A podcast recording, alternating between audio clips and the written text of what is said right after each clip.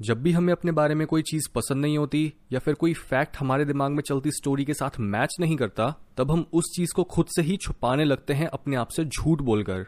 इसे बोलते हैं सेल्फ डिसेप्शन हम दूसरों के झूठ पकड़ने और उनसे झूठ बोलकर अपनी बातें बनवाने में तो माहिर होते हैं, लेकिन जब हम खुद से झूठ बोल रहे होते हैं तब हम इस चीज़ को नहीं पकड़ पाते। हमें दूसरों को तो शक की निगाहों से देखना आता है, लेकिन हमें ये कैसे पता चलेगा कि हमें खुद के ही एक्शन बिलीव्स या थॉट्स को डाउट करना है? अपनी खुद की इन बुरी आदतों और टेढ़े बिलीव के साथ साथ हम सबके लिए ही खुद के बारे में अच्छा फील करना और ये सोचना कि हम सही ट्रैक पर हैं, ये बहुत ज़रूरी होता है। क्योंकि खुद को एक अच्छी लाइट में देखना ये सिग्नल करता है कि हम भी एक अच्छे इंसान हैं और सोसाइटी को हमारे जैसे लोगों की ज़रूरत है। लेकिन कई बार हम इस फीलिंग को नेचुरली अच्छे काम करके नहीं, बल्कि आर्टिफिशियली खुद से झूठ बोलकर इंड्यूस करने लगते हैं। और इस शॉर्टकट का सहारा लेकर खुद की ग्रोथ को ही धीमा कर लेते हैं। हम अपने बुरे कामों को खुद से भी छुपाते हैं और दूसरों से भी। लेकिन हमारे लिए खुद को बेवकूफ़ बनाना ज़्यादा आसान होता है, बजाय दूसरों को किसी ऐसी चीज़ में बिलीव कराने में, जो असल में है ही नहीं। हमारी लाइफ हमें कई बार वो अपॉर्चुनिटीज़ देती है मुश्किलों के रूप में, जो हमें ये मैसेज देती है कि अब हमें अपने आप से सच बोलना शुरू करना चाहिए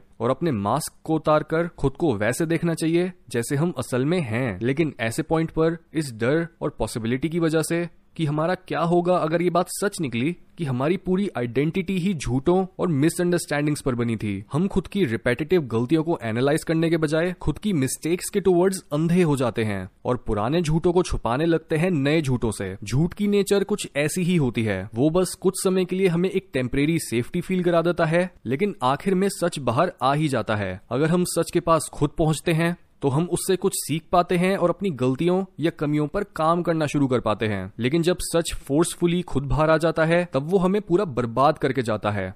सच से दूर भागने के चक्कर में, हम खुद को सोसाइटी पॉलिटिक्स और लोगों की मंडेन प्रॉब्लम्स में उलझा लेते हैं और एक इंडिविजुअल बनकर एक यूनिक कैरेक्टर कल्टीवेट करने के बजाय, हम एक कन्फॉर्मिस्ट बन जाते हैं और खुद को समाज के बीच गुम कर लेते हैं। हम झुंड से बाहर निकलने के लिए इसलिए डरते हैं कि अगर हम क्राउड की सेफ्टी से बाहर आकर अकेले खड़े हो गए तो हमारी कमियाँ और झूठ सबके लिए विजिबल होगा और कोई भी हमारे ऊपर अपनी जजमेंट पास कर पाएगा। ये डर हमारी ईगो के लिए एक बहुत बड़ा थ्रेट होता है, जिस वजह से हम एक कायर की तरह खुद से ही दूर भागते रहते हैं। हाउएवर हम अपनी इस सालों से चलती आ रही झूठी कहानी को बदल सकते हैं, क्योंकि सेल्फ डिसेप्शन एक कोपिंग मैकेनिज्म होता है, जिसकी जड़ें एक पास्ट ट्रॉमा से निकल रही होती हैं। जब हमारे लिए किसी सच का दर्द बहुत ज़्यादा होता है तब हम खुद को प्रोटेक्ट करने लगते हैं, अपने आप को रियलिटी से दूर करके, जिस वजह से कहीं ना कहीं हम ये बात जानते हैं कि हम अपने आप से झूठ बोल रहे हैं। सेल्फ डिसेप्शन हमें अपनी ही नज़र में काफ़ी धुंधला बना देता है, जिससे ना तो हम ये जानते हैं कि हम कौन हैं,